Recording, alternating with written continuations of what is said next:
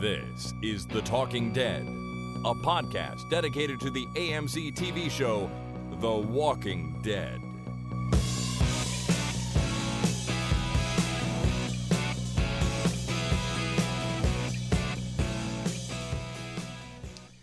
Good evening, everybody. My name is Chris, And my name is Jason. and this is The Talking Dead number 120 for Monday, August 26, 2013. Wow. 12 Yeah. times 10. 120. 120. Good for you. every every day from now on, every podcast we'll do some math to arrive at our our episode number. In- Sure. Instead of announcing the number, I'll just get you to throw out an equation and the answer will be the number that we're on. Please solve for X. Exactly. Uh, Yeah. Okay. You just be ready next time. Sure. I won't remember. Yeah, I know. That's the way it goes. But you can think on your feet. You'll come up with something. Um, so we have lots of fun stuff to announce on the podcast today, Cool. and not only announce but also discuss. Okay. And uh, but first, I have to wish you a National Dog Day. National Dog Day. Yeah, last time it was National Elephant Day. Oh, yeah. Where- that's right. I think I think August uh, is kind of an animal friendly type month. So now we're at National Dog Day. Nice. And um, you and I aren't really well. We're not dog owners. No, we are not dog owners. I don't consider myself a dog person per se, but I, I think dogs are okay. I want a dog. You do want a dog? I, I would love to have a dog. yeah. Walk him and pet him, and he would carry a stick, and he'd be the branch manager. Now you have cats though. I have two cats. Yeah, we can't get a dog while we have the two cats. well, lots They of would dogs. never talk to us again. Lots of lots of dogs and cats live together though. Yeah, not my cats. Not your cats. No, my cats barely tolerate me. Do you- Or Lily. Lily barely tolerates. Do- Rosie likes me. Have you have they encountered dogs before? Do you know what, Uh, they, what how they would react in the face of a dog? Yes, they would hide in the deepest, darkest hole that they could find in the house. So you don't think they would get used to it after a while? Nope, they would find the deepest, darkest hole, and they would stay there until they starved to death. Okay, so no dog for you. for- No, they that's would all. not like the dog. Even like a puppy would be worse, and we'd want to get a puppy. Sure, Uh, puppies grow up though, you know. I know, but uh, by that point, the cats would be dead because they would starve to death. Lily would just she would crawl into a hole that would uh, not be very uh, apparent because she would probably fit into a hole that's smaller than we think she could get into. Right, you'd never find her. and we again. never we'd find her and she'd be like a dead cat in that hole we had we used to have a cat and when we moved into this house the cat came and we didn't see the cat for two solid days maybe three solid days If- we knew she was in the house somewhere but she just didn't like moving Yeah. new new environment she found somewhere and just stayed there crammed in for two solid three three days maybe and uh, eventually came out to have some food now she may have come out in the night because we were putting food out and water out obviously Yeah. so she may have come out to eat and drink i don't really remember it but she should have because three days without food a cat would get uh, go into liver failure and die three days really three days Well, she must have then. I don't Yeah, know. yeah. But we basically didn't see her for, for that long. But anyways, today's not National Cat Day. It's National Dog national Day. dog day i would love to get a dog I am okay with the idea of getting a dog. I just want my kids to be a little bit older first. right They're a little bit young, in my opinion, for a dog. The way I see dogs right now, I like other people's you dogs. should get a newfoundlander No, that's uh, far too big for this house. but they're so well mannered I kind of like pugs, to be honest with pugs are nice you. Pugs are you fun get five or dogs. six pug, pugs you got yourself uh, a little dog football team Just one will do. no, you mean a little football dog team. Well, what did i say a dog football team Yeah. what's wrong with that Well, they're not going to play football. They look like footballs. no they would no I, that's what i mean they would be they would play football they'd be like a, a dog football team I think they're football dogs. You put a little helmet on him. That'd be Hilarious. awesome. Anyways, when they're then they're, when they're older, maybe a dog will enter this house. I don't know. I'm a bit allergic to dogs, so I'd have to figure something Get a out greyhound. there. Um, right now, though, I like other people's dogs. Other I can people's pet dogs them. are I can awesome. say hi. I can you know hang around. We can play with them, and then Shake they go a home. paw, make him roll over, and get Exactly. the hell out of here before you eat something or poo on something. The same way I feel about other people's babies right now. I love babies, but I've had my own, and uh, I don't need another one. And All done so- with babies? All done with babies. So when someone, if someone comes over with a baby, it's fantastic. But then they go home. Yeah. Take your baby with you when you leave. Please do. Anyways, I had a I had a roommate that had a dog that was half uh, black lab, half greyhound, and uh, it was big, black, fast, and dumb, and just so stupid. And greyhounds if- are, are stupid dogs. I've heard. And if he uh, if he ever got out, which he got off the leash a couple of times, he was gone. Mm-hmm. Yeah, Like, this just- was a fast dog. Well, sure, greyhounds are they're speedy little suckers. he was great because uh, we spent a lot of time in the basement and we didn't have a doorbell and he would tell us when the pizza guy got there it was the best thing ever A Otherwise, lot we'd have to sit upstairs without a TV waiting for the pizza guy. of, a lot of dogs are like that. yeah. Oh, I loved it. They'll just let you know when someone's at the door. And in your Exactly. case, it was probably a pizza guy most of the time. Yeah, or the Swiss chalet guy. It was it's a toss up, really. Yeah, never the Chinese food guy. Oh no, I was too expensive. We were uh, three guys that were dirt poor at the time. Oh, Swiss is expensive now though, but Yeah. Anyways, that's a whole different thing. So, to all the dog owners and dog lovers out there, happy National Dog Day. Go walk your dog, celebrate, play with your dog, and uh, have a good old time. Okay, Jason, first announcement of the podcast coming right now. Hit me. So, Walker Stalker Con Yes. is happening in Atlanta on November 1st to 3rd, 2013. This is organized by James and Eric from the Walker Stalkers podcast, which, if you haven't listened to, I recommend you go and check them out. They're a great Walking Dead podcast. They're just killing it down there. And they are organizing Walker Stalker Con. I don't know when they started, but it's coming up soon. It's at the very beginning of, beginning of November. And I am excited to announce officially that you and I will both be attending. We're going. We are going down to Atlanta. It's not my first time in Atlanta, but it'll my be first time. It'll be my first time outside of the airport in Atlanta. So Oh, that's nice. For all intents and purposes, What did you it's FedEx yourself the first somewhere? time? Uh, I stopped there on the way to Costa Rica and back. Oh, right, once. okay. So never left the airport. Changed planes. At- Atlanta. That's where the FedEx hub is, right? Um, I think so. It's where Coke has their head office, Coca Cola. We're going there, right? I don't know if we're gonna have time, but we'll see. See what we can do. Take a later flight on Monday. We'll go to the Coke factory in the morning. Okay, well, here's the thing. Okay, we'll figure that out. I also think it would actually be beneficial for us to get a car and drive up to Sonoy where they filmed the show or down. I don't, I don't know which. I think it's down. I think it's south. Drive over to. Yes, drive to. Uh, you know, i- the way the trip looks right now, I'm not sure we'll have time to do that. But it does kind of seem silly to go all the way there and then not go see Woodbury or what's left of it. Oh, okay, this is going to be a little bit of a, a thing to plan, but we, yeah, we got to figure it out. Right. So we'll figure that out after. Anyways, those are the details.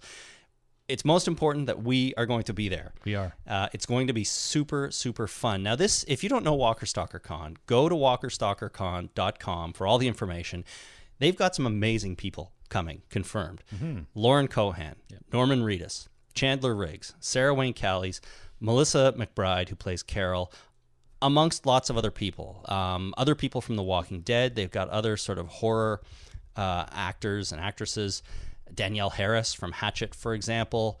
Um, who else? Uh, we got Judith O'Day from the original Night of the Living Dead. We've got uh, Jay Bonansinga, the author, author of the Walking Dead novels.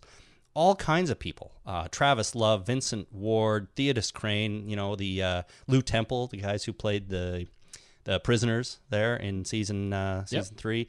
So all kinds of amazing guests. There are more announcements to come. They're not quite done yet, and uh, I think it's going to be a really, really exciting time. I'm very excited about going. So if you're going to be there, we want to meet everybody. We want to meet everyone that's listening. We want to meet just everybody we can. say All the humans hi. that are going. All the humans. Bring your dog. Hang out. Yeah, why not? Meet your If- dog. If you can get your dog in, bring him in. I'd love to meet him or her.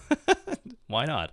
Um, it's just gonna be it's just gonna be so much fun. So we will be down there. It's November first, third in Atlanta, Georgia. If this is your first time hearing about it, go to walkerstalkercon.com Oh, Melissa Cowan. and uh, yeah, I exactly. got to meet her. Did you- Totally. Did you, name her? I did not. Oh. She played Bicycle Girl in Yeah. season one. We interviewed her on the show all those years ago. Yeah, we got to meet her for sure. for sure. See if she remembers us. I'm sure. Who wouldn't? I remember us. Yeah, well, that's hard to forget. Chandler Riggs, did I say Chandler? Yeah, he's did. coming. So it's it's going to be fantastic, and we hope to see you there. Now, the second half of this announcement is we will be taking part in a Walking Dead podcasters panel at the con. I don't know what day it's going to be on yet Friday, Saturday, or Sunday. Um, if I had to guess, though, I'd probably say Friday or uh, Sunday. Saturday will probably be the main busy day, and that's I think when most of the celebrity guests will be there. Right. So you know they'll probably tuck us in there somewhere on Friday or Sunday. It's going to be us. It's going to be Jason and Karen from the Walking Dead cast, whom we cross over with a lot, Mm-hmm. uh, at least at the end of every season uh, James and Eric for the Walker Stalkers, of course, and other Walking Dead podcasters who you know are yet to be confirmed but are going to be coming down. So Cool. it's going to be so awesome. Like I'm super excited. I'm about super this. excited too. Yeah. You know, we just finished uh, Fan Expo here in Toronto, which we'll talk about in a minute. I've been to New York Comic Con twice. You were with me one time, but I think I'm more excited for this than Oh, well, yeah. any of those things. Yeah, absolutely. Mostly because we're going to get to meet all these great people that we've only, you know, talked to online or or whatever. So it's going to be awesome. Mm-hmm. How many times can I say that? Seven more times. It's going to awesome, be awesome. awesome, awesome, awesome, awesome. Don't do it. There you go. so uh, we'll provide more details on you know the panel and anything else we find out over the coming weeks. But uh, the first weekend in November, right after right after Halloween, Right after Halloween. and it's going to be fantastic. Okay, update on our short story contest. That's next. Yeah. So, as we announced last time, in case you missed it, the official deadline for en- entries is Sunday, October the 6th, 2013 at 11:59 p.m. It's a week before the f- season 4 premiere. You can get all the information at talkingdeadpodcast.com slash short hyphen story hyphen contest. Short story contest with hyphens. Yeah, I got it. And uh, as we said, of course, the winner will be announced on our podcast for season four, episode one, on October 14th.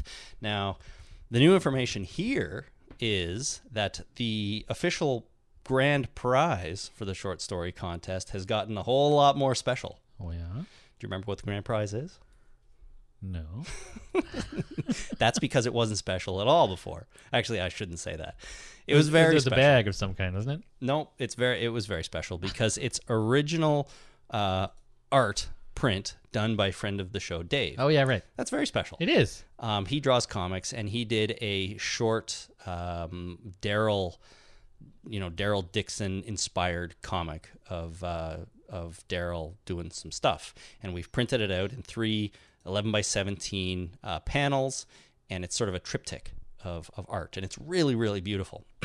well, this weekend at Fan Expo in Toronto, which is our version of Comic Con, I went and got it autographed by Daryl Dixon himself. All right. Norman Reedus. So the lucky winner of our short story contest will receive this art print, original, one of a kind, autographed by Norman Reedus. Did you get him to sign your chest? No, uh, I did not. Um, I got him to sign this art, and that was it. And then I moved on. I shook his hand, That's cool. said, "You know, I'm a big fan," and uh, he was very, very nice, very friendly. They try to move people through pretty quick, but you know, he was he took time to say hi and say how much he thought the artwork was amazing, and Cool. I, I gave him a print, and uh, they put it up on the wall behind him, Nice.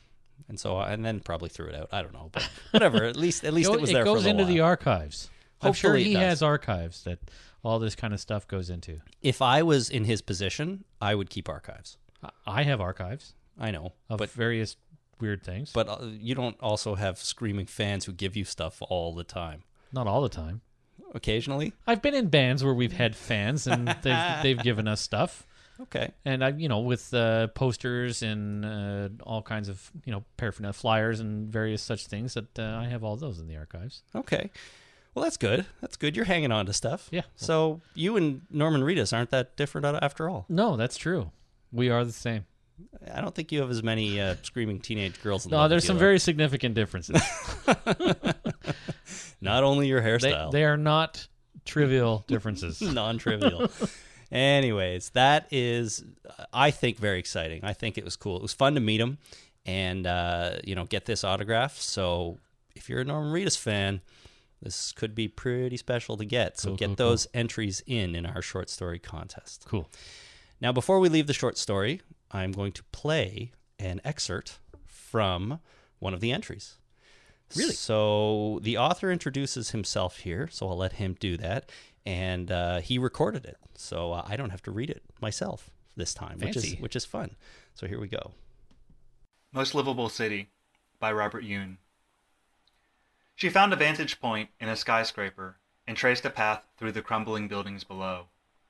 Pittsburgh was a good city because the downtown was triangle shaped and therefore only needed three walls. Still, the walls were more like vertical landfills and couldn't keep everything out. A few biters stumbled around, occasionally raising their rotted heads to sniff the air. The alleys here were packed with cars and shopping carts. As she sipped her water, she thought about how only two years had passed. It was hard to believe, so much destroyed.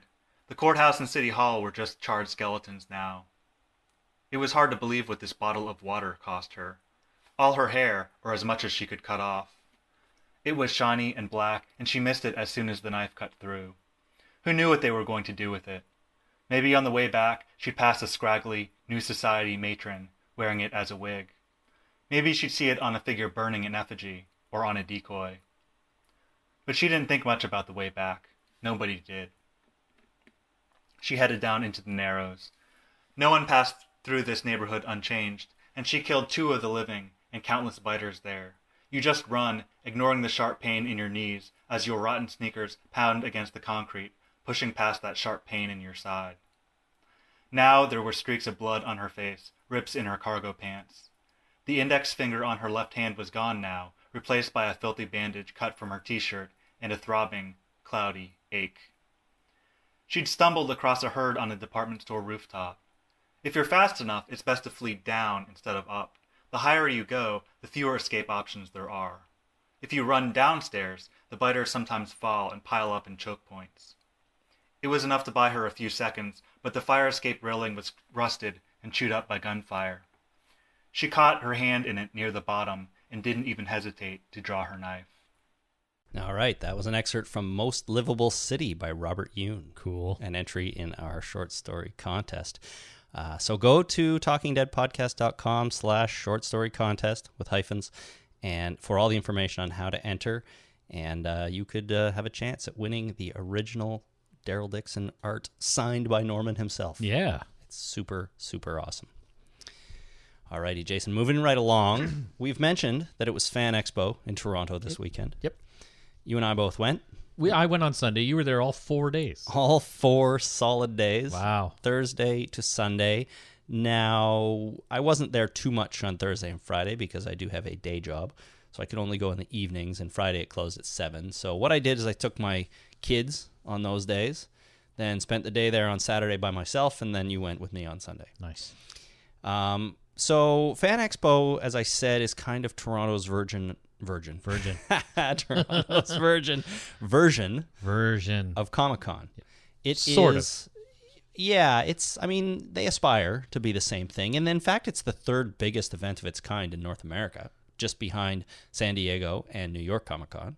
Well, it's uh, it's more than just comics, right? It's it's comics, video game, horror, sports, and sports now. They do. They added a sports and anime too. Yeah, and anime. It's a multifaceted conference in that respect. if you're a fan of something, this is the expo for you. Yeah, that's true. There's almost everything there. Video game companies show up, as you said. Um, comics, uh, you know, th- our uh, our version of sci-fi, the sci-fi Space channel, Channel, called yeah. Space Channel, was there, which makes sense. Um, strangely, right next to the Space Channel was a CSIS booth, That was a little weird. which is what is that? The Canadian Security Information Service or It's- something? Yeah, it's the uh, it's like combination of uh, FBI and CIA. it's our version of the CIA. It's Canada's intelligence agency, Yeah. CSIS. They only operate externally. They don't operate internally. I bet you guys did, in America didn't know we had a version of the CIA, did ya? yeah. we barely do. But it was weird because they had a booth there. But when you think about it, that's kind of I mean they're they're job recruiting, right? It's kind of strategic. You get all these nerds walking around who want to be spies. Why not go and see what CSIS has to offer? I have uh, my brother and sister in law lived right down the street from uh, Ceases. Yeah, well, then he might. There might be an influx of nerds from Toronto coming to work there. Um, but there's, you know, Lego is there. Uh, all kinds of things. There's a big artist alley, you know, where where artists can can show their stuff off. Um, it's it's just like New York Comic Con, except there's a wider variety of of things. Maybe I don't know. New York is pretty damn big, so It's pretty big. there's a lot of stuff there too. The convention center's laid out a little weird though, right? They have the north building and the south building, And they're way too far apart. it's a heck of a trek to get from one end to the other. It's split right down the middle by a rail yard, yeah. so the uh, the train station and all the you know, adjoining rail tracks are all down there. So you have to go over a bridge, and then there's uh, one is like way lower down than the other, so there's like three or four escalators you have to go down. It yeah, the Toronto Convention Center is not an amazing venue for such a big event. A smaller event is fine because it could be conf- confined in one of the, the two buildings, the north or the south building. Yeah. But when you spread something across both, yeah, it takes forever to get from one to the other.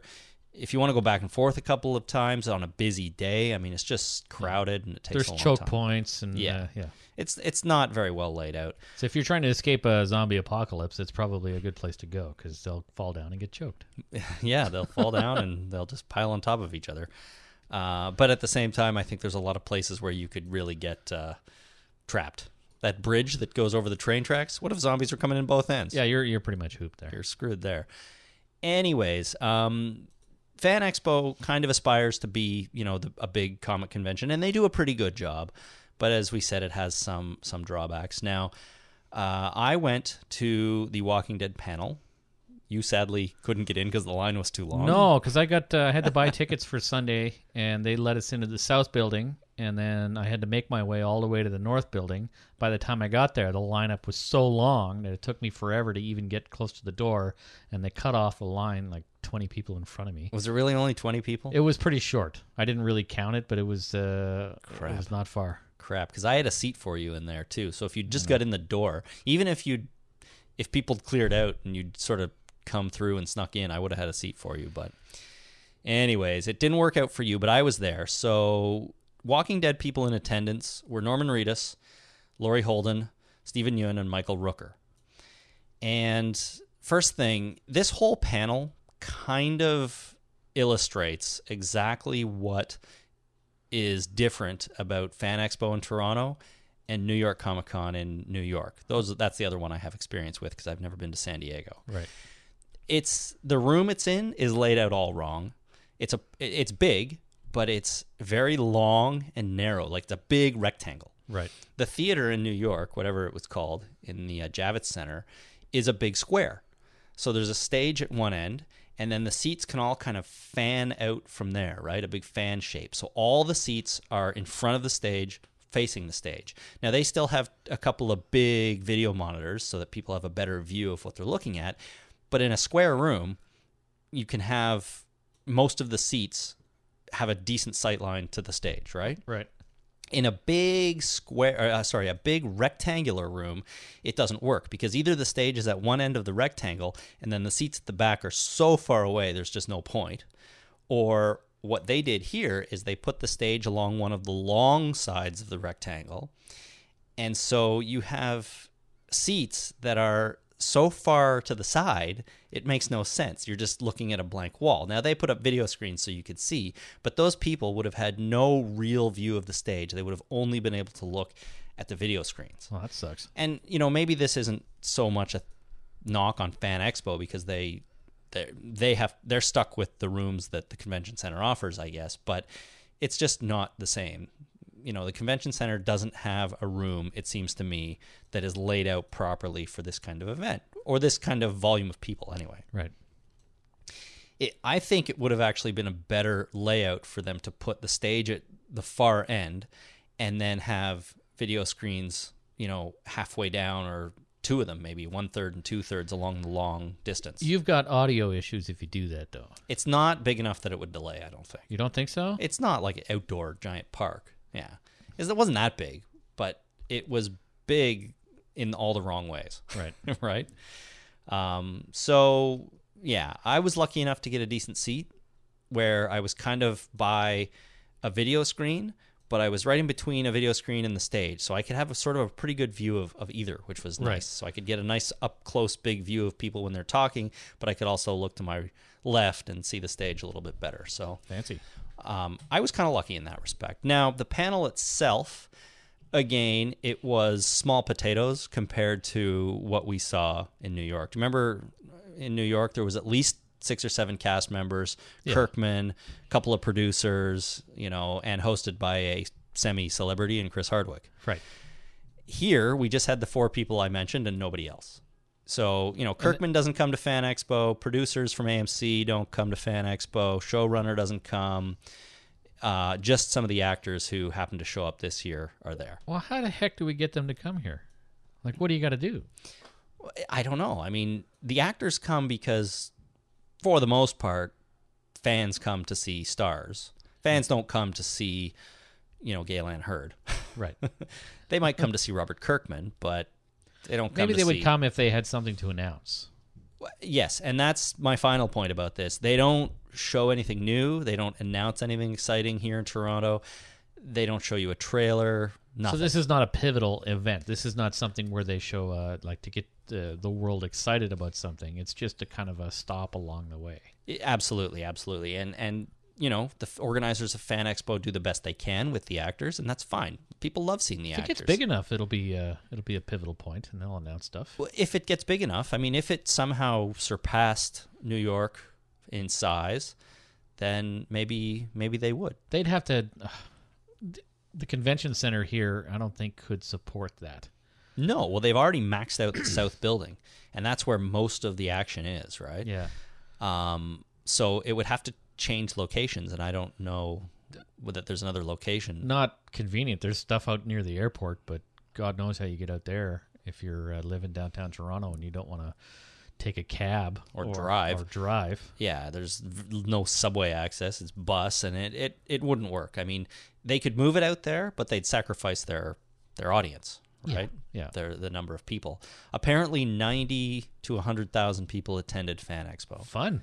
Um, I don't know what the numbers for San Diego are like, but it's probably more than that. Now, the only good thing about having a smaller reach here is that despite your trouble with the lineup, most of the time lineups are not insane at Fan Expo. At Fan Expo, you can get into the stuff you want to get into. Right. Even New York, the first year I went, I had no trouble getting into pretty much anything.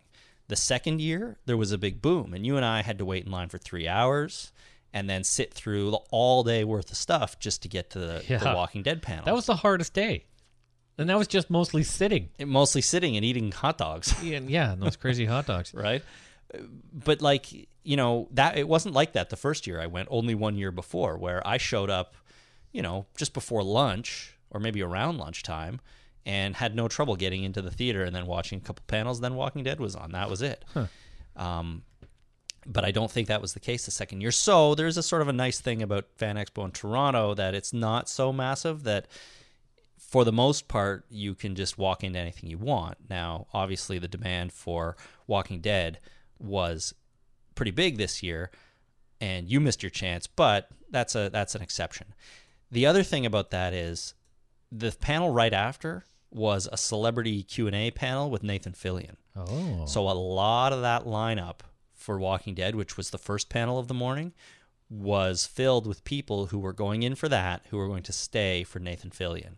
So you had Right. those two big, big, big draw events back to back. Um, it just increased the load on that room, I think. So a little bit better organization on their part could actually alleviate the problem a bit too. Uh, now, having said all that, should we talk about the panel? Sure, talk about the panel. I'll What just happened? I'll just keep going a little bit. Talk about the panel. So it was Rooker, Reedus, Yun, and Holden, as I said, and uh, it was kind of your typical panel. They didn't say too much. Did they have a? I nothing know they probably had a Q&A session, but did they say anything beforehand? new. So it was hosted by one of the per- personalities from the Space Channel. Who? Oh, he. w- I think he was from their Inner Space show, which isn't that the like sci-fi news ch- show they do? I forget his name. All right, well, let's look that up. yeah look that up uh, and yes he did some some brief q&a with them before nothing really groundbreaking or anything like that although you know the four actors that were there they did seem like they were enjoying themselves they provided some decent answers michael rooker is a freaking class clown Right. that guy's never serious. He he's you know he he's spouting off, interrupting people, giving the crowd the finger, things like that. Right. But people love it. You know, it we was got fine. uh, AJ Fry, Morgan Hoffman is the girl, I I don't recall his name. Teddy Wilson. Could have been AJ Fry. I don't know. goofy looking guy, big ears, Kind of blonde, had a blue shirt on. Blonde, balding. they both have blue shirts on in their pictures. No, he, I don't think he was balding. He was young, younger. I Well, he's mean, that pretty doesn't- younger. I mean, people can bald when they're younger. But anyways, Anyway, Uh, so you know, Michael Rooker, we were they were the, the people on stage acknowledged how poor la- the poor the layout of the room was. And Right. There were people so far off to the side that it was pointless. oh, And- that's great. The, ca- uh, the cast comes in and look around and go, "This place is crap." well, no, they come in and we're like, "Oh, you poor people over there! Like you're way over there." So they get up and they're waving to them, which you know the people on the sides really enjoyed, which was It's fine. nice. But then everyone is cheering, and Rooker gets up and goes, "Shut up, you guys in front! We're waving to them." I mean, that kind of thing was sort of sort of funny. Right. Uh, so, anyways, I made some notes here about their their answers. Um, Redis at one point lamented that he's never going to get laid on the show. His character, I suppose, will Well, never get laid that's on the too show. bad. Who knows? Well, what they could blew up the happen. tower. So what are they going to do now? Yeah, that's right. They have nowhere to go and sneak off anymore. Um, Steven Yun, he said this. He said, The new season is going to be awesome for real. Believe me now, scripts are awesome. Season four will show us something we've never seen before on TV. Really? Yeah, no, not really, because after that, he kind of was like, that statement was pretty strong. He kind of amended it and he said, something we've rarely seen on TV. right. Well, what what could that be? What would uh, well? f- Let's first first of all let's uh, talk about what you could put on TV that has never been seen on TV before, Well, that's that would require some thought. without wouldn't it? specific. Like you know, you've, nobody's ever seen me eat a sandwich in my kitchen. You know, like boring. But what kind of thing could they show? You know, uh, killing babies. Well, we've been over that last time Yeah. or the time before. Um, I don't know. They'll they'll come up with something. The point is, he said something you've never seen before on TV, and then uh, one of the other you know actors kind of amended that with just sort of saying it's it's it's awesome. It's a variation on stuff, and then. And then Yun was like, "Well, wow, you really deflated the impact of that comment." whoa, so whoa, whoa, there, cowboy! It's, yeah, it's something you've rarely seen on TV before. Um, but anyways, I thought it was interesting that he at least had the balls to say it's going to be amazing and you've never seen something so awesome before.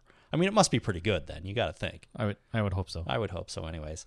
Or you know, maybe it's uh, a bunch of people sitting around a room drinking, uh, you know, a fo- splitting a found Coca Cola. Pickle juice, drinking pickle juice. No, that's not so bad. But I'm just thinking if somebody found find a Coke can, right, and they pour out portions to like six or seven different people, and they spend 15 minutes uh, slowly savoring it while not talking. Nobody's ever seen that on TV before. it's going to Uh, be boring as hell. So let's hope that what we see is going to be exciting. Maybe they'll call back to that dog food bit when they're actually going to eat the dog food this time instead It's- of now it's time. now it's dog They're food time. ready to eat the dog food. Before they weren't ready. We're not there yet. No. We're not eating dog food. Now we eat the dog food. That's what the new threat is. They're all forced to eat the dog food. you It's can making make a them nice go crazy. casserole out of dog food. Like there's nothing stopping you from uh, making a nice uh, loaf, like a meatloaf. like a shepherd's pie, maybe. Well, you layer need of potatoes and layer corn. of potatoes, layer of corn, layer of peas, layer of dog food, layer of potatoes, something like that. well, the layer of dog food would be on the bottom, but there's no reason for. If you have uh, peas and carrots and corn and potatoes, You're doing okay. you're doing okay. Like there's no no reason to eat dog food in that case. but if uh, you know, you can make a nice meatloaf Yes, you could. if you have Little- enough ketchup. Little bread and a little dog food to fill it out. Yeah. Very good.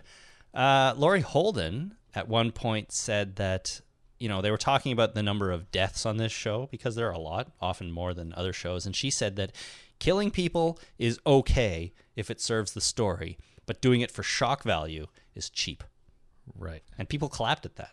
In fact, Lori Holden seemed to get the most applause of anybody because, unlike the s- rest of the actors, for the most part, she answered questions seriously and had something interesting and poignant to say, and people applauded that. Everyone else kind of goofed around They're a just little bit, trying to ham it up. and they hammed it up a bit, and they and everyone was laughing. So it's you know different reactions, equally valid, I would say.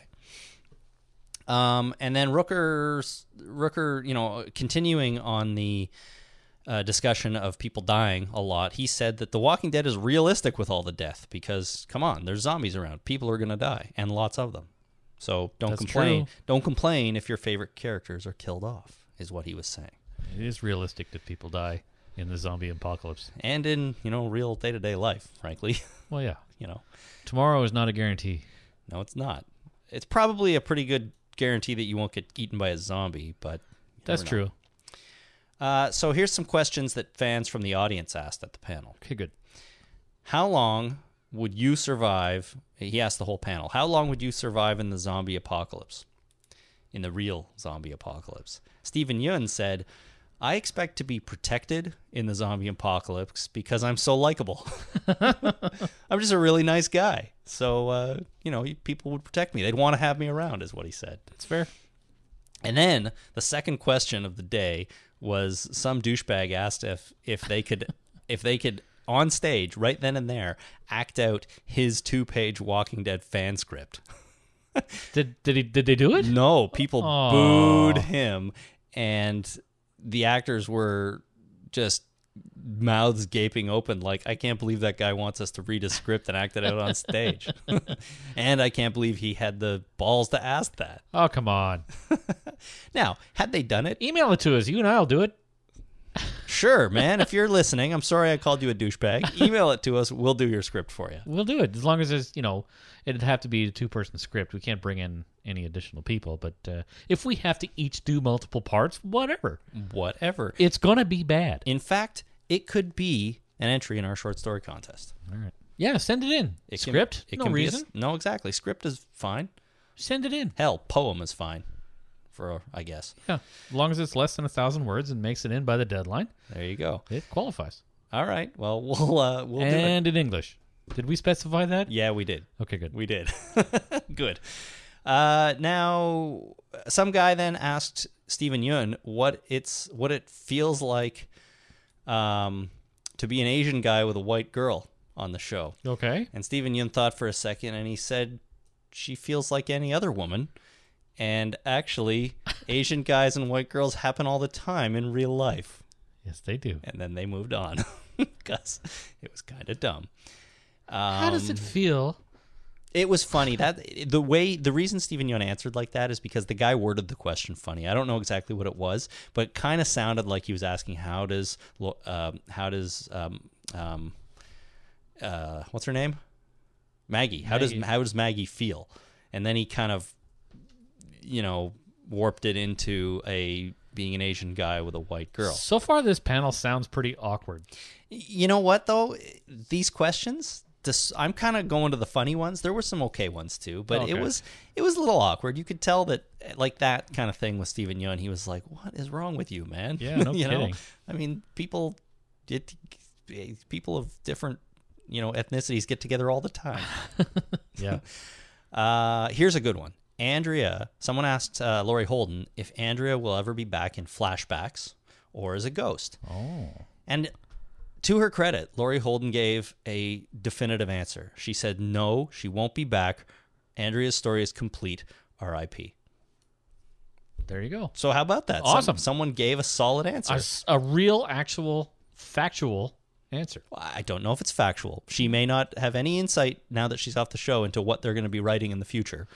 Well, I guess somebody could change their mind and say, "Hey, we want to bring you back," but as it stands right now, that's the truth. Yes, I, I, that's how she presented it. That's how it came off. Andrea will not be back. Her story's done. Awesome. And I, I am happy to hear that. Uh, somebody asked Norman Reedus how he feels about all the fan fiction that's out there and how that's exploded uh, since he's been, pl- be, been playing the character of Daryl Dixon. Right.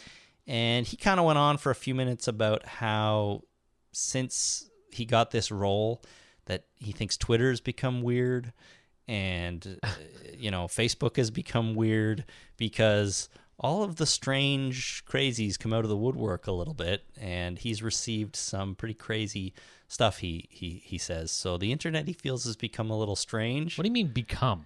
well i yeah but you know I feel that way about Facebook in general. sure and you and, don't these, e- and these are people I know.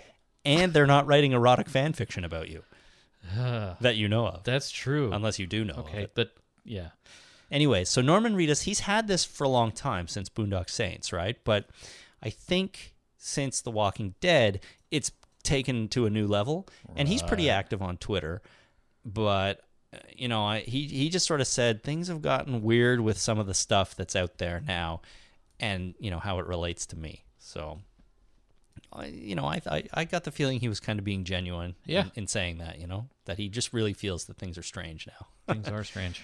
um, finally, another interesting answer, a very definitive answer from Lori Holden. Somebody asked the whole panel if there's one character on the show that you would kill off, who would it be? Oh, And Lori Holden, who do you think she said? it's obvious once I uh, once I read it. Daryl. Nope, the governor. Oh. She basically said, if I was a writer, the governor would be dead already. That's what she said. So That's I- fair. Again, I was like, you know, good, solid answer. She she didn't beat around the bush, and and that's it. She also did kind of say that you know I love everybody else, so I wouldn't want to kill them off. But but the fact that she said if I was a writer, the governor would be dead already, kind of implies she thinks that they maybe have dropped the ball on the handling of the governor's storyline. Oh, I don't know. about I that. think I think it does. I think she's talking as an outsider, as a fan of the show now, not not any kind of. Uh, I don't think that was a reproach on the writers and about her not liking the character of the governor. No, I I got the feeling she was sort of saying he should be dead. They're dragging this out. Well, that's true, but I don't think that that's what she's saying. You don't think she would say that in public? No, At least not so soon after being removed. I think it's a yeah, just a, a kind of a fan answer. Oh, I hate that guy. I wish he was dead. Sure. Kind of thing. She's the only one who answered the question. Everyone else uh, kind of dodged it. They didn't want to say, you know, I think somebody should die. Or, Well, oh you know. also there's the advantage of uh, she probably doesn't know what's going on, Mhm. or if she does, it's in the broad strokes, right? Where uh, the well, yeah, Michael Rooker doesn't probably know. He's probably he's in the same boat, right? Mhm. Uh, so. Yeah, but the other guys, they, uh, Stephen and, and Norman, they know what's going on. They know who's alive, who's dead, what's happening. They've they've wrapped up the first half of the season. Is that right? they have. Uh, yes, So they they have a pretty and they've probably seen outlines for the rest of the story. I'm sure they. Ah, maybe maybe not. I don't know if they get information other than when the script is finally delivered. Yeah, as far as I know, they're currently in a brief break, um, filming break, because they finished the first half up to the mid-season finale, and they'll be back at it soon, probably doing the second half. But uh, they might have scripts already for at least the first episode or two. Yeah, probably the first couple. I Right. would, I would think. So you're right. They know what's going on. Where Lori Holden may have an idea because she still talks to people and so on, and it's not like she's that far removed from the show, but she's not there filming anymore. Yeah, and there's a green room where they all hang out. And I'm sure if, if I was on the cast and I was killed off and I was in a green room with Norman Reedus, I'd probably be like, "Do you survive the season?" yeah. They have to be careful. You never know who's listening. It's true. You know, there are representatives from Fan Expo there that probably aren't supposed to say anything, but you get some volunteer kid, you know, that could leak out pretty easy. Yeah. But you're right. They hang around in green rooms. You know, they're probably staying at the same hotel. yeah, they're you know, probably they're in going the- for dinner kind of thing, or they Exactly. in a private dining room and they chat they chat. totally. So So probably Facebook each other. yeah, maybe, uh, or they're they're people Facebook. They're each other's people. You think uh, Facebook employees get all kinds of weird insider information like this, like from celebrities? No, I think though that these people have social media managers who generally manage their social media accounts. Um, not as much on Twitter. I think a lot of celebrities do genuinely tweet themselves, but they don't run their own Facebook pages. Based on the blowback I've heard from people tweeting stuff, yeah, they do the, they do this crap themselves. yeah, because they have no idea what's going on. Uh, so you know, their people may communicate with other people's people. Right. anyways, you're right. She probably has some idea, but she doesn't really know. So she can actually say something without, you know, without worrying that she's going to say something spoilery or give something away that she's not supposed to. Right. Um, and that was that. That was the Walking Dead panel. So just briefly before we move on, anything else about Fan Expo? What did you think of the show floor? I thought it was fun. There was good stuff. Yeah, that's it. I, that's it. I bought uh, I bought a uh, what did I buy? I bought a robe that was Boba Fett for my wife. She loved it. Boba Fett bathrobe. Boba Fett bathrobe with a hood. Yes. She loved it. She put it on as soon as I got home, Good. and she wore it for the rest of the day. well, that's that's okay. And then she wore it again this morning before work. She's getting. s- she didn't wear it to work. No, but she wanted to. yeah. So she's getting use out of it. Well, that's she loves good. it. Uh, you know, I thought we've already kind of been over the problems with Fan Expo. Other than that, though, other than what we've already talked about, it was pretty good. I mean, I was I was sick of it by the end of the end of the weekend, but that's the way it goes with these things. Yeah. Um, I enjoyed the steampunk stuff. I came this close to buying a steampunk watch. oh, really? It was a hundred bucks. That's not too bad. It was a mechanical watch that looked very steampunk. I'm sure the, the people at the booth didn't make the watch. They're just kind of reselling watches that kind of look steampunk, You never know. but they were nice. Yeah, good. Um, I bought some etched glassware, some like Oh, whiskey yeah. glasses. Did you did you break them out and uh, yeah, I I hoist, drank hoist a shot or whatever I- you do with, with, with them? I drank out of the Assassin's Creed one. So I got an Assassin's Creed logo etched in one and an Aperture Science logo etched in the other. nice. Kind of like those. My kids liked all the My Little Pony stuff. There was a lot of that there. They enjoyed the Lego, of course, um, and they really enjoyed the pizza we ate while we were there. Oh, good. Yeah, my girls were kind of more excited about the pizza and ice cream we had for dinner than everything else. Well, but, it's a treat, right? you know, they're- it's a treat, and they're six and four, so they Well, yeah, and I, I think I mentioned this to you uh, when, when you were eating pizza that uh, you found delightful. Uh, that you know, being six and four at a fan expo, walking around in the big crowd, you don't get a whole lot of opportunity to see anything. Yeah. because all you're doing is looking at people, like really close up, and the lower half of the them, lower too. half of them. So there's, uh, it really would be annoying Yeah, if you could, like, at least you know, I'm tall enough to be able to mostly see the uh, in a distance right? Right. And then get closer, see something interesting, and then get closer, and then w- work your way through the crowd till you get close enough to actually look at stuff. Mm-hmm. When you're a kid, all you do is follow daddy around until you're close enough to see something. Right. That's got to be boring.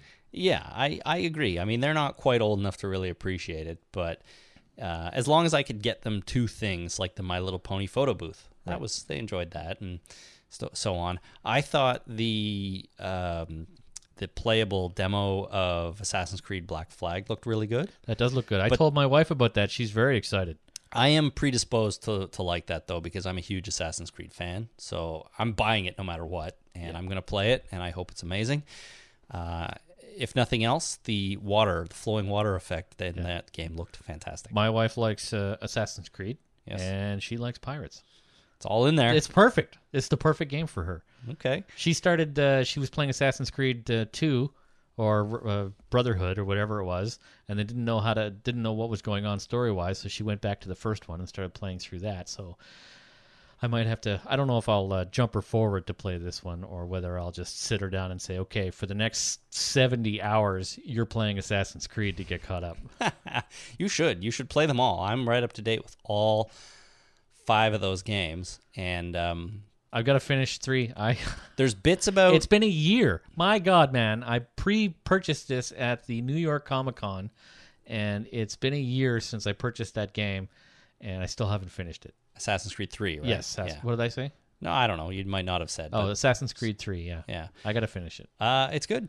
It's I highly recommend it. It's a good game. I might even go back into it and do some some other stuff. I 'cause got to there's- finish Bioshock Infinite. I got to Yeah. finish Assassin's Creed 3, and I did finish the uh, Tomb Raider game. You finished Minecraft too. Uh, well, not really. And there's one boss that I didn't. All right. Well, put that aside for a while and go back to some regular games. Sure. Uh, so that's it. Fan Expo was fun.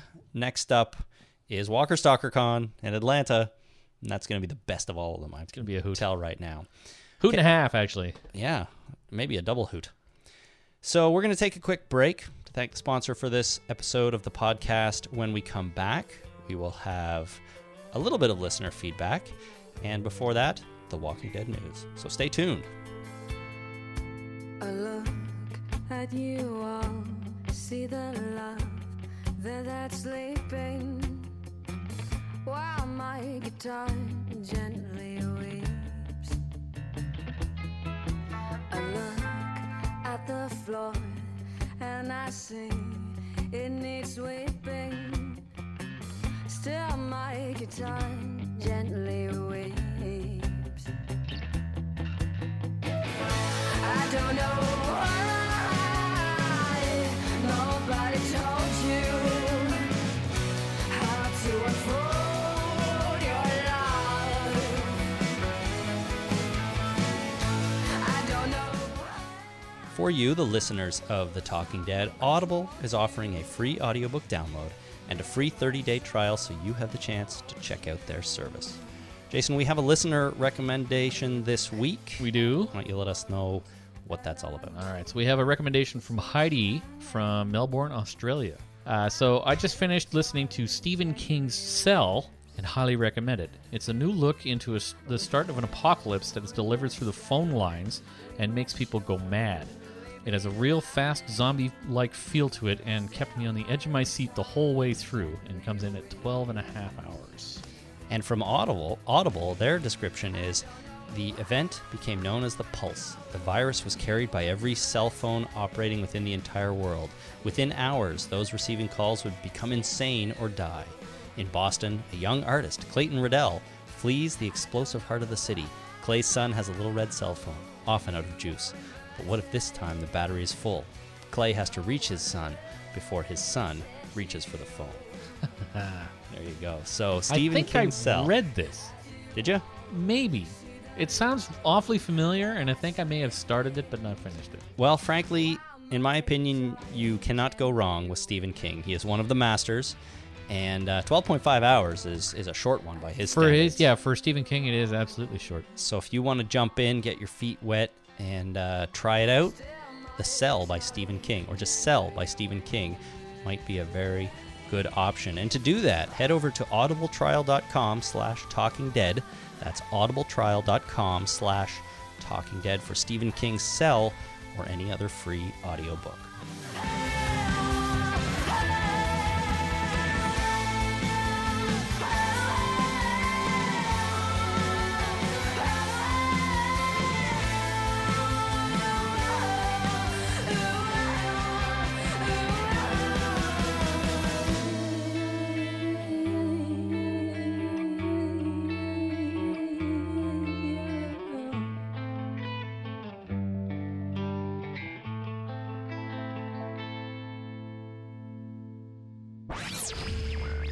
The Walking Dead News. Okay, Jason, as promised, it's time to get caught up in the Walking Dead news. Cool, cool, cool. News. News. Yes, that's how you say it in this country. Uh, so last night during Low Winter Sun, have you watched this show at all? By the way, I don't even know what you're talking about. I got the last night part, but after that, I'm lost. really, AMC's new show starring Lenny James is called Low Winter Sun. And I'm just hearing about this now? Yeah, I've seen. I saw. Well, I kind of half watched the first episode. It didn't grab me right away. Lenny James, though. Lenny James. I've said on this podcast before, I will watch anything with Lenny James. I love Lenny James. So I must admit, is he British in it? Uh, no, he's not British in it. He's American. Well, he's a British actor, right? In he real has- life. yes. So I'm ju- just I've seen things where he has his has an American accent. I've seen things where he has his native accent, and uh, I was just wondering. No, I, he's not British, but I've I do need to give the show another chance because frankly, he's awesome and it, it looked kind of interesting. It also has the guy who played Gail Bedecker on Breaking Bad. Oh, Gail. Good old Gail. Mr. Super Delicious is what he's called in our household. Really? He was in a commercial where uh, he was, I forget what the commercial was even for, but he, he was a father and his daughter said that uh, my teacher wants to date you. She thinks you're super delicious. Oh, Mr. Con- Super Delicious. So from that point forward, everything he was in, uh, and I've seen him in a lot of stuff, he is Mr. Super Delicious. And we just watched the episodes where Gail was in Breaking Bad, and uh, as soon as he came on the screen, uh, Jenny yelled out, "Mr. Super Delicious!" well, I I would love to talk about Breaking Bad a little bit more because last night's episode Don't I haven't seen it. was spectacular. Spectacular. But we're not talking about that right now. We're talking about Low Winter Sun. So this is the this AMC's new show. All right, is it available on iTunes? Uh, that probably, yeah, all their other shows are. But the reason I bring it up is because last night they showed a preview for season four of The Walking Dead during one of the commercial breaks. Wow. Now, AMC had been teasing this for at least a few days leading up to it, maybe a little bit more than that. So I tuned in to watch this preview. And I'm going to recap it for you right now. All right, recap the preview. Michonne comes riding up to the new prison gate on her horse. There are some walkers around. We see Carl running down to open the gate for her. Now she gets into the inner part of the gate, but a couple of walkers get in with her. Okay. So Carl has not opened the inner gate yet. Um, so she's now in there with two walkers. She jumps off her horse and she starts pushing them back, but she doesn't have time to get her sword out or anything like that. She's just kind of pushing them away and trying to hold them off of her. Right. Uh, and she looks like she's in some trouble, you know, and may need some help. So while she's doing this, Carl runs for a rifle. You see him running for a gun, and you see Maggie coming out of the guard tower. So either the repaired guard tower or one of the other guard towers Right. Is Glenn there too? Uh, You don't see Glenn, but you got to assume he's in there. He's getting dressed. He's getting his shirt on. That's right. Maggie comes running out and she looks very concerned at what's going on. She yells, Hold on. And we cut to Michonne struggling again, and the clip ends. Huh. So it was super lame. I'm sorry. Was it? It yeah. It That didn't. sounds kind of exciting. you can watch it after this. It uh, it was nothing new. I mean, technically it was new, but it was didn't show us anything. Really, didn't tell us anything. There was very there was no dialogue. There was just Maggie yelling, "Hold on," um, and I just felt like nothing happened. And I have a problem with this because I don't maybe I don't understand marketing yeah. very well. But AMC had been teasing this preview clip of the of season 4, which maybe is the wrong word, but whatever. They've been teasing this for a few days, building up anticipation, building excitement like we're going to show you something cool. And then they show this and it's stupid and it's nothing, it's lame. And it comes off like a huge huge letdown, right? Why build something up so much to just to have it not meet expectations? in my opinion, and tell me if I'm wrong, but wouldn't it seem to make more sense to build something up, get people excited, show them something that's maybe even cooler, which will just increase their level of excitement and generate some actual positive buzz around this instead of let people down and disappoint them? Well, I think that uh, that when you say should have, you're presupposing that uh, this was a letdown for everybody. So this is action. This is zombie action, and it may have completely satisfied people's need to find out, uh, to to feel the intensity of The Walking Dead. And how do you feel the intensity of The Walking Dead? You have a situation where there's some walkers uh, that could kill you. where somebody's in trouble and Yeah. you don't know if they're going to survive. I I could see that. I mean, maybe that's true. We've said on this show before that we are so close to The Walking Dead sometimes that it's hard to see the forest for the trees, right? But you wanted a plot point of some kind, right? Like this is just an action thing. Nothing really happens uh, Um, because you, it never gets resolved. well, I know they're not going to really give me a plot point. They're not going to spoil anything, but there's there's you know the I mean hell this was 45 seconds and the the trailer from San Diego was 4 minutes. Obviously there's a lot more in 4 minutes, right? And it's a whole Yeah. different thing, but that thing was exciting. That thing raised questions. That thing got your anticipation juices flowing a little bit. This didn't. And and I don't think it's because it was only 45 seconds. I think they could have done something in there without giving away plot that was at least equal to the level of buildup that they delivered. You know, if this is what it was, and it was a surprise, or no one knew it was coming, or the only announcement they had was um, just at the beginning of Low Winter Sun, stay tuned, in 20 minutes, you're going to get a sneak peek or something like that expectations would have been so much lower. But you know, they're trying to get people to watch Low Winter Sun, so they have to tease The Walking Dead and cross promote their shows. I get that. So why not make it something cool? That's all I'm saying. Yeah. You know, it it instead of coming off feeling kind of ripped off and let down, I'd be like even more excited about the season. And I don't I don't get that. I don't get who sits around the marketing ta table and goes, "I know guys, let's show them something super lame after we tell them it's going to be amazing." Right. Right. Right. you know so uh, i put uh, I, I- I got three resp- uh, responses on our facebook page here from it and i think for the most part people kind of agree with me Okay. I'm just playing devil's advocate here. I- totally You know. hey if you've got a different feeling on this or you're a marketing genius out there and i'm way off base write in at talkingdeadpodcast at gmail.com and let me let us know let me know where i'm going wrong here Non-marketing geniuses need not apply.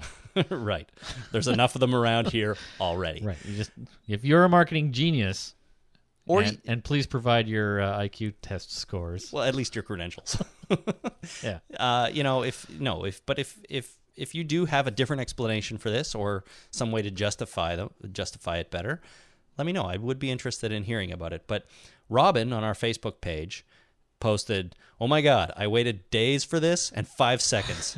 I need I need more." She said. Beth on our Facebook said Facebook page said, "Meh, wasn't that great? Needed more Daryl." Right. Which you know That's fair. I, am not. I'm not gonna. s- I don't even think that is fair, but needs more something. Daryl is a good option though. And finally, Troy said, "Did I miss it? I watched the show, which I didn't like, and I didn't see a preview. so I think maybe he blinked and uh, he missed it because Re- it, it was there. Read the first one again. Oh my god, I waited days for this, and five seconds. I need more. Actually, she made a typo. I need more, but I'm pretty sure she means need. Right. Okay. I'm just I wasn't entirely sure that she agreed with you. Because that's what the point is of this teaser is to get people to need more. okay, leave them wanting more. I I get that, and that's that's important, but you know, there's a fine balance. there is a fine balance Of- but you're never going to satisfy everybody right if you get people interested to go whole uh, you know maybe somebody who is uh, not really into the walking dead this was for them like the, you know this is a taste of the kind of thing you will see if you watch the walking dead because this is a, a preview on a different show right it's supposed to it's Yep. trying to it's not trying to garner interest in people that are a love the show and are going to watch it anyway or b us who let's face it doesn't matter what they do we're going to watch the show Absolutely. right they could they could really seriously tank a lot of things we're still going to watch the show Well, like we're at- in it till the bitter end At this point it's our duty. we're yeah we're in it till the bitter end regardless so it's not mar- it's not marketing towards us it's marketing towards people that are you know maybe have heard of the walking dead or kind of uh, you know i've let's this show walk the the walking dead uh, really is getting a lot of uh, you know play on on such and this is just a kind of a hey Or even the casual viewer who's flipping around and happens to tune into Low Winter Sun. Right. You know, they see a it's a cop show. They see a cop show. i They're like cop shows Yeah, exactly. So they start watching it. They see this teaser for Walking Dead, and we're like, "Hey, I like zombies too. I didn't know there was a zombie show." And that's it. So you're right. There are those options. It's just, in my opinion, they could have done it better. Next item in the news, uh, you brought it up earlier, actually, and we talked about it briefly. They finished shooting the mid-season finale. right Uh, so we don't need to go in depth on that. Um, I will have a quote here from Norman Reedus that reiterates what Glenn said. He said, I will say that we just wrapped the midseason finale. It's mind blowing. Minds are going to blow up. It's so crazy. It's so good. You thought last season was real good. This season's crazy good. It's nuts. You'll love it. It's going to turn your medulla oblongata into an explosive device. Your mind will be blown. hyperbole at its best. uh, but related to this story, Redis Instagrammed a photo around this time, the finishing of the filming. Was it sepia? Was it Uh, old timey? What was no. what was the filter? I don't know that he had a filter on it, but he Instagrammed it. Why why you Instagram something without a filter? It was uh, Why you do that? well, it was a it was a dark nighttime shot of a dinner. So it was so I don't know adding a filter would really make it better because it's already pretty dark. But it's a dinner, and it's a well known fact that the cast of The Walking Dead has death dinners. When a character is killed off, everyone goes out for dinner. They celebrate. They say Ah. goodbye. Was this uh, an on-set dinner or uh, uh, a kind of going to a restaurant dinner? Uh, you couldn't really tell from the pictures. I am also very skeptical. People seem to think that this was a death dinner, and so now they're making the jump that, well, somebody dies in the mid season finale, which probably isn't that much of a stretch to think that could happen. You know? Probably the governor. Lori was right. No, I, I I think the governor may return in the midseason finale, in my opinion. But, anyways, people seem to think this is a death dinner, but I am skeptical for two reasons. One, uh, no, they're both the same reason. There's only one reason here. All right. Involving two people. Uh, the two pho- the two people you can see in these photos, other than Norman Reedus, are John Bernthal, a character who was killed off a long time ago. Yeah, An actor that was killed off, John Bernthal. Uh, sorry, John Bernthal. No, the actor wasn't killed. Let's get this straight. An actor who played a character that died. You know what I'm saying. Yes. John Bernthal and Sarah Wayne Callies, Right. both killed off some time ago. Why So- are they at this dinner? That's my question. So this is, you know, maybe maybe people come back for death dinners. Maybe they Ah. all gather and have a good old party. That's a good idea. That'd be nice, actually. It would be nice, but I think it's probably unrealistic. They're doing other things. John Bernthal's shooting movies. Sarah Wayne Callies is doing something. Um, so I- I'd be surprised if they always came back. So either they did, and he was like, "Hey, it's you guys again." So I took some pictures and he posted them, or these are old Death Dinner pictures that he's just getting around to posting now, and it really has nothing to do with the mid-season finale. Or uh, John Bernthal and Sarah Wayne Callies were in a flashback, and she was full of crap at the panel. No, that was Laurie Holden. Oh, Um, but John Oh, yeah, right. Bernthal and Sarah Wayne Callies have both been the, the subject of flashbacks already. they have. That's true. So, in theory, that could be true too. But what I'm saying is, I don't think these photos They're probably old. are any indication of anything that's going to happen in the All right. mid-season finale. Right and if someone click. does die, you know, it, it it it might have it probably has nothing to do with these pictures. All right, so go to uh, if he posted these on Instagram himself, Yep. right? You can download the photo and check the EXIF data. Does does Instagram That's my question: is Maintain that, that? does it uh, does it maintain that data? Like the uh, doubt it? Well, why wouldn't it? I mean, it has copyright information. It has uh, the camera that was used, the f-stop, the aperture, uh, shutter speed. They, it has uh, all that information. It has a thumbnail, which can get you into trouble. Like if you take a topless photo of someone and then crop the photo and then post it on uh, online, make sure you check the EXIF data because that full photograph will be in the thumbnail. That's gotten people in trouble. Like who? Uh, You? I forget her. Not me, but like uh, some famous actress. I forget who exactly it was. I can so always check the thumbnail data. always check the thumbnail data or scrub the EXIF data before you post it online. So I'm wondering if Instagram does that. You can check the EXIF data. If it maintains it, you can see when the photo was taken. Okay. it can be you can change it. Like obviously there's programs out there where you can go in and modify the EXIF data to your heart's content. Uh-huh. So it's not reliable, but it is an indication of uh, it can be an indication of when the photo was taken. In case we've completely lost anybody here, EXIF data is kind of like MP3 tags. Song name, album name, it's stored in the MP3 file. It's metadata about that describes the uh, audio. Right. So this EXIF data is, describes the photograph. Yes. So, uh, okay, well, somebody go do that. See what happens. I still maintain that these pictures have nothing to do with anything. No, but if they were taken two years ago, right. right? If it if it has the that information and the, the picture was originally taken in 2004, then things are really weird because they probably didn't even meet then. Yeah. Very weird. Uh, two more items really quickly. The Walking Dead season three is coming to Netflix. It will debut in October. Nice. That's all we know right now. My mom will be pleased. Oh, is she watching on Netflix? Uh, no, but she's planning on watching Netflix because she wants to get caught up on a lot of stuff like this. And for Okay. eight bucks a month, Totally how worth can you it. go wrong? Totally worth it. Um, Mike Satrazimus, the director of photography. I don't know if I'm saying his name right, but it's the best I can do. He was interviewed, and he said, uh, asked about what his favorite type of scenes are, because he's the DOP. Asked what his favorite scenes are. He said, "I've always been attracted to the show because of the story. So anytime we isolate a couple of characters and get to tell the story that's underneath this comic book apocalyptic show, that's fun for me."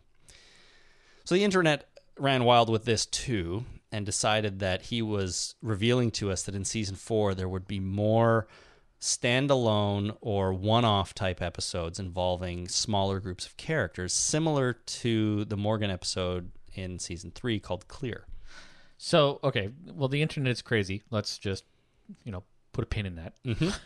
Uh, when they asked the question, was it uh, what's your favorite type of scene in this show, or was it just like as a professional director of photography, what kinds of things do you like? Well, I mean, the interview is about his work on The Walking Dead. So the question was, what's your favorite type of scene to do in The Walking Dead? Oh, okay. You know, is it big zombie attack scene? Is it quiet character moment? Stuff like that. I'm just wondering if he's drawing from his entire, uh, you know, uh, history of working in the industry and going, these are the kinds of scenes that I like, and then relating it back to the show. Like I like those kind of scenes, like in The Walking Dead. we Right. do this, like it's not doesn't mean that. It, so it doesn't necessarily mean that this is the kind of thing we're going to expect. I just I don't draw a direct correlation between those two. No, not at all. Just like Norman Reedus's photos, there isn't really any correlation. But what I wanted to ask you is, it's an interesting question nonetheless. Do would you like to see more of these types of smaller one-off episodes or uh, standalone type episodes? Because Clear was a lot of people's favorite episode of last season, and I think it was very, very good. However, I'm not sure I want to see more of that. I like them, and they're called bottle episodes. Oh, really? Yeah, they're called. They're uh, when you go outside of the main storyline and you take a, a look at a, a a subcast. Basically, you Yeah. take a, a few characters from the cast and you place them in a an isolation, and then you have an entire story about that. They're you know, bottle episode. Makes sense. Keep it in a bottle. Yeah. So uh, I do like bottle episodes because they, they are a change of pace, which is good. I like uh, you know when when you have a, a certain pace of, of television show, having something that uh, changes that up just to to keep you you know interested. I like that kind of thing. So do I want to see a lot of these? No. Do I want to see more of these? Would I like to see another one? Yes. Would I like to see you know lots and lots and lots and make everything a bottle episode? Not really. But they could do that right? There's no reason why uh, you can't have a television show directly, uh, you know, related to bottle episodes. Every episode is a new cast of characters in this world. Yeah, I that's fine if you sort of start that way, right? Yeah, Tales from the Crypt. Uh, you know, uh, what are they called? That show you really like with the space time I- Twilight. Zone. Twilight Zone. The thing is, though, yeah, those are each episode is standalone. There's no running, continuing story, right? Um, but in a show where there is a continuing narrative, you can still do these bottle episodes, just not too much, right? Uh, Yes. that's that's kind of my feeling on it right now. I mean, was there another one in season three other than this Morgan episode? I don't think so. Probably not really. We kind of split our time between prison and Woodbury, so we did have those different casts and different things going on. Yeah. But but they went back and forth usually within the same episode, right? Yeah. I think there was one episode maybe near the beginning of season 3 where it was all in Woodbury or at least 90 Yeah, they did that, but those those are not really bottle episodes. right? No, they're it's- just uh, it's just a, a storytelling style. Right. But yeah, this was definitely the Morgan uh, Clear was a was definitely a a bottle episode, and I would like to see more of these. I thought it was fun. I'd be fine with with one or two a season, I think. Uh, It's, ah, that's even too much. Maybe one. A well, season. well, that's what the question is: Do we want to see more of them? And I guess my answer is not really. But if they did two in a season, one in each half, I- I'd be okay with that. I mean, I do see these episodes as a good way to reveal m- new information about your characters that you just might not get a chance to when you have the whole ensemble there all the time and everybody's and you, and you have to split time between everybody and everybody's different storylines, right? When you separate them out, you can you can write the characters a little bit more and flesh them out a little bit more and you know that would be fine if they do it twice a season. I, I would like to see once every couple of seasons that they Mm. do this kind of thing. Don't forget there's 16 episodes. That's a lot of episodes every season. Yeah, I know. I'm taking that into account. All right. So for you it's a real rare thing. Yeah, it's You a, wanna- it's a rare treat that I would like to see. I would like to have and uh, metered out, uh, so that we don't get tired of this kind of thing because it can get really boring. Sure, sure. A show like um, Castle, w- for example, is funny because it just occurred to me that Castle does have an ongoing storyline, but the ongoing storyline kind of is more the bottle episodes, and the rest of the show is Monster of the week. Monster of the Week. Yeah, exactly. They they have both, but they have mostly bottle episodes, kind of. they break out the ongoing stor- storyline uh, during sweeps.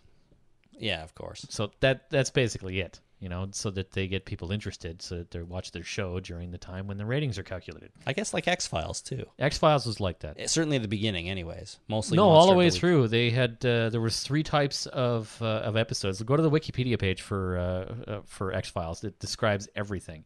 They have Monster of the Week that don't have anything to do with the overall storyline. Mm-hmm. They have episodes that are sort of Monster of the Week ish that touch on the overall invasion storyline. Mm-hmm. Spoiler alert! Sorry, should I?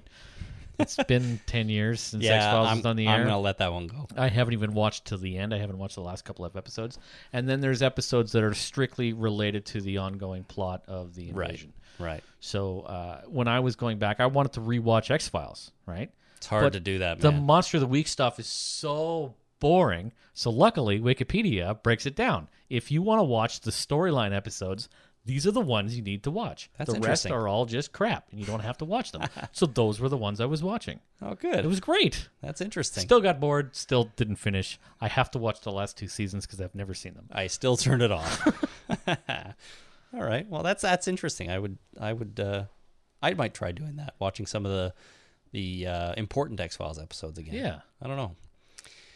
Alrighty, uh, that is it for the Walking Dead news. We're gonna wrap up with this. Listener feedback. All right, just three quick things in listener feedback this week from Facebook. Troy writes, I thought I'd give some serious input into this new threat the uh, makers of The Walking Dead have been teasing us with. And I think they reveal it or hint at it in the four minute preview. Glenn and Maggie have a scene in the preview where he is suggesting that he and Maggie leave. It's a scene right out of the comics. However, I think the new threat that is worse than walkers or other humans is the splitting up of the group. What's the biggest threat that the group could face? The group splitting up and people leaving. It weakens the entire group and could make both the walkers and other humans a greater threat to everybody. So this kind of reminds me of when we first were talking about this threat and we were thinking of what it could be if it's not something physical that you can kill or dispose of. And we were thinking, you know, it's an idea or something like that. That's kind of along these lines, right? yeah. People are going to split up and go their separate ways, and that's a threat because a smaller group is less people to defend it. Some would argue that a smaller group is easier to defend too. So You never split the party. you don't, eh? You just you just don't do it. You never never split the party. Well, there you go. Then that could be it. It's a threat. They're splitting up, and people are like, "No, They're stay with-" dumbasses, and none of them has ever played D and D before. All right, You never split the party. because you're weaker. Yeah, Right? Yeah. All right, Someone always always dies. always. Always. Well, not always, but Well, someone's bound to die if they split up this party. Uh, Justin from Singapore writes In your trailer analysis, you mentioned that Michonne was looking at a map that pointed out Macon, Georgia. I believe you dismissed it as a simply a common city on the map with an Easter egg reference to the Telltale game. We did. we did. Uh, however, in the comics, Glenn is from Macon, and so there may be more to that scene than originally thought. Oh, And I went back and looked it up on the Walking Dead wiki, and indeed, Glenn is from Macon. He uh, he was born and raised there, according to the comics. So nice. Macon seems to have made an appearance now in all of the main Walking Dead media, except maybe the novels. I don't remember if they mentioned it in the novels at all. don't But recall. comic book, video games, and TV show. Um, so maybe something's brewing in Macon. that's cool. We'll have to find out. But And thank Ju- you. And Justin, I've been to Singapore, and uh, I love it there. Well, very good. I've been there three times and loved it every time. You should go back and I buy should. Justin a drink. It's been ten years now. Ten years since I've been to Singapore, Jesus, man. and it's probably changed a lot in the last ten years. Well, you should uh, start up the band again and go on tour. Oh yeah, right. Good times. no, the uh, the band leader has retired. She lives Okay. in Florida now. All right. Well, you could take over the reins. I really, really don't want to. I really, really don't. I can't stress that enough. Somebody someday, hey, when we're at Walker Stalker Con, somebody asked Jason about the band he used to play in. Kevin from the UK writes On the last podcast, number 119, you guys were talking about the movie They Came Back. Although I have not seen this movie yet, I just wondered if you guys had seen the TV show called The Returned, which is an adaptation of the movie. The Returned is a French show created by Canal Plus, which tells the story about a small French mountain town where many of the dead reappear, apparently alive and normal and how the townsfolk cope with seeing the loved ones they thought they'd never see again. The show is beautifully shot and accompanied by an amazing atmospheric soundtrack from Scottish band Mogwai. This is one of, if not the best, TV shows I've watched since Lost, and it had me gripped from the opening sequence and wanting more at the end of each episode. So, with that ringing endorsement, I am definitely going to seek out They Came Back, the TV version, because it sounds fantastic. That does sound good. I've seen They Came Back, the movie, and I liked it a lot. And I had no idea there was a TV show made of it. So I'm totally going to search this out and watch it. And frankly, I used to be a huge Mogwai fan. So I'm going to relive my glory days in the 90s when I was in my 20s. Oh, the '90s. Well, I wasn't in my 20s, quite in the 90s. Very late 90s, I was, I guess. Uh, and uh, and yeah, I'm excited. I'm glad. I'm glad there's a TV show, and apparently it's really good. what do you think? You're gonna watch it? Well, I'd like to check it out too. Okay. You find it, share it with me, and I'll watch it. Very good. It's French. You have to read subtitles. I I like subtitles. Yeah, they're better than dubbing. That's for I sure. know how to read, and I much prefer uh, subtitles to, than overdub. Yeah, me too. I lived in a country for a while where all the American movies were dubbed, and it was just horrible, just horrible. um, except the South Park movie. I uh, I went to see the South Park movie in the Czech Republic, and it was subtitled in Czech. So I don't read the subtitles. I'm trying to listen to the movie, but everybody else in the theater is reading the subtitles, and they're laughing hysterically. and they got so loud and rowdy that I had trouble hearing the movie because I was the only guy in there that needed to hear the movie. Right. They could all read the movie, and it was frustrating for me. It must have been annoying. yeah, it kind of was. uh, but most of the movies over there were dubbed into Czech, and so I couldn't go watch them anyways. Right. Boy, that was a long time ago too. Yeah. I don't know. Maybe they don't do it. Good maybe times. they subtitle it Good now. times. I remember I, went, I saw Crouching Tiger, Hidden Dragon in Singapore, Mm-hmm. and I remember going to the theater and buying a ticket for it and sitting down and going, "Oh crap! I hope there's English subtitles." you didn't think because to it was check in this. Uh-huh. it was in Mandarin, uh, like it was recorded in Mandarin, and uh, I didn't, I I had no idea. Luckily, English is an official language in Sin- Singapore, Right. and there were English subtitles, Oh, and I good. was very, uh, I was very pleased with that. good. It wouldn't have been quite as fun if you. I'm sure it's a beautiful movie. I'm sure I would have enjoyed it anyway, and I like the sound of Mandarin, so I'm sure it would have been great. I would have hadn't, wouldn't have had the faintest idea of what was going on, uh, but I th- I'm sure I would have enjoyed it anyway. You had a translator while you were there, right? Uh, not in Singapore. We were in Shanghai. We had a translator. Oh, okay. yeah, because English is an official language of Singapore. So you can get by. yeah, pretty much everybody spoke English that we uh, that we needed to talk to. Oh, good. Alrighty. Well, thanks, uh, Kevin from the UK, for pointing that out to us. I'm really excited to check that out now. And thanks to everyone who wrote in and uh, let us know your thoughts. And Justin, if you ever, uh, uh, when uh, we were over there, if you were uh, of the age that we performed in schools, it was called the Sphere Clown Band. If uh, let us know if you if you saw them or remember seeing them, either perform at your school or in a theater where uh, schools were brought in uh, to uh, to watch the performance. And there, It was a children's. It was a children's act. cats out of the bag. So Justin, let me know. I was the drummer. the drummer in a clown band. Yeah. everybody. Good You- times. You, should still ask him about that at Walker Stalker Con if you're going to be there. You probably should. Good times. we should propose to them a clown band panel. You can you can lead that sucker. No, There's got to be other clown bands Um, out there. Yeah, there's lots of uh, children's entertainment, and but clown bands are a lot of work, right? Sure, there's a it's, lot of it's gear. the makeup and the gear and the yeah. It's uh, there's a lot easier things to do than clown bands. Like two guys with keyboards uh, singing about uh, pop tarts is uh, is a great great thing. Don't diss clowns. They put a lot of effort into that. Yeah, there's a lot of work. I'm sure it It is. really is. I'm sure it is.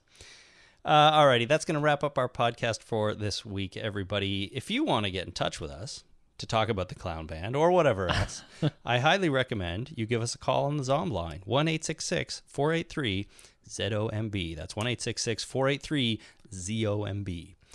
We are also on Twitter at Talking Dead, and we're on Facebook at facebook.com slash the Talking Dead. Of course, you can always email us at talkingdeadpodcast at gmail.com. So remember, everyone, Walker Stalker Con, November 1st to 3rd, 2013 in Atlanta, Georgia. We're going to be there. We're going to be doing panels. We're going to be shaking hands, kissing babies, I'm not kissing any babies. offering free hugs, whatever you want, and we want to see you there. So come on down, come on out, come on in, wherever you're coming from. Get to the con. Come gonna on be- over. it's over. Whatever. It's going to be fantastic. Um, I'm super excited, and uh, we want to meet everybody we can. Right? You all want, the humans. you want to meet anybody? I want to meet all the humans. All the humans Some of the dogs. get dressed up, whatever. It's going to be great. I'm not wearing a costume, but maybe Jason will be a clown. I don't know. I will not. Alrighty. Uh, very good. Seems like work to me. Well, walking around or walking around as a clown. Yeah, it's You'd a ha- lot of work. You'd have to be juggling, riding a unicycle. Um, I could do that. That's no problem. Can you do that anyway? Bring your juggling balls. I could. I, c- I- yeah, I'll bring something. Bring the juggling balls. Okay, here we go. Can I throw This something is out getting there? a little large. No, but no, no. Go ahead, throw it out. Bring the juggling balls. If anybody in the audience at the panel yells out for Jason to juggle, will you do it? Yes, Awesome. I'll even. I'll bring clubs. Really? well, depending on the size of the room, the clubs might be uh, a little more visible from the back. Maybe, but the clubs are a lot of lot to pack. Just some balls. They're pretty light. All right, I'll bring just bring the balls. I'll bring the stage balls. How's that? They're nice. They're nice and big ones. We bought them in New York. Remember? Yes, I do. All right. See, we went to a juggling store. You're not that far removed from being a clown after all. No. Everybody needs stage balls. That's all I gotta say. And on that note, we're going to end the show. Until next time, my name is Chris. My name is Jason. Thank you for listening. Bye.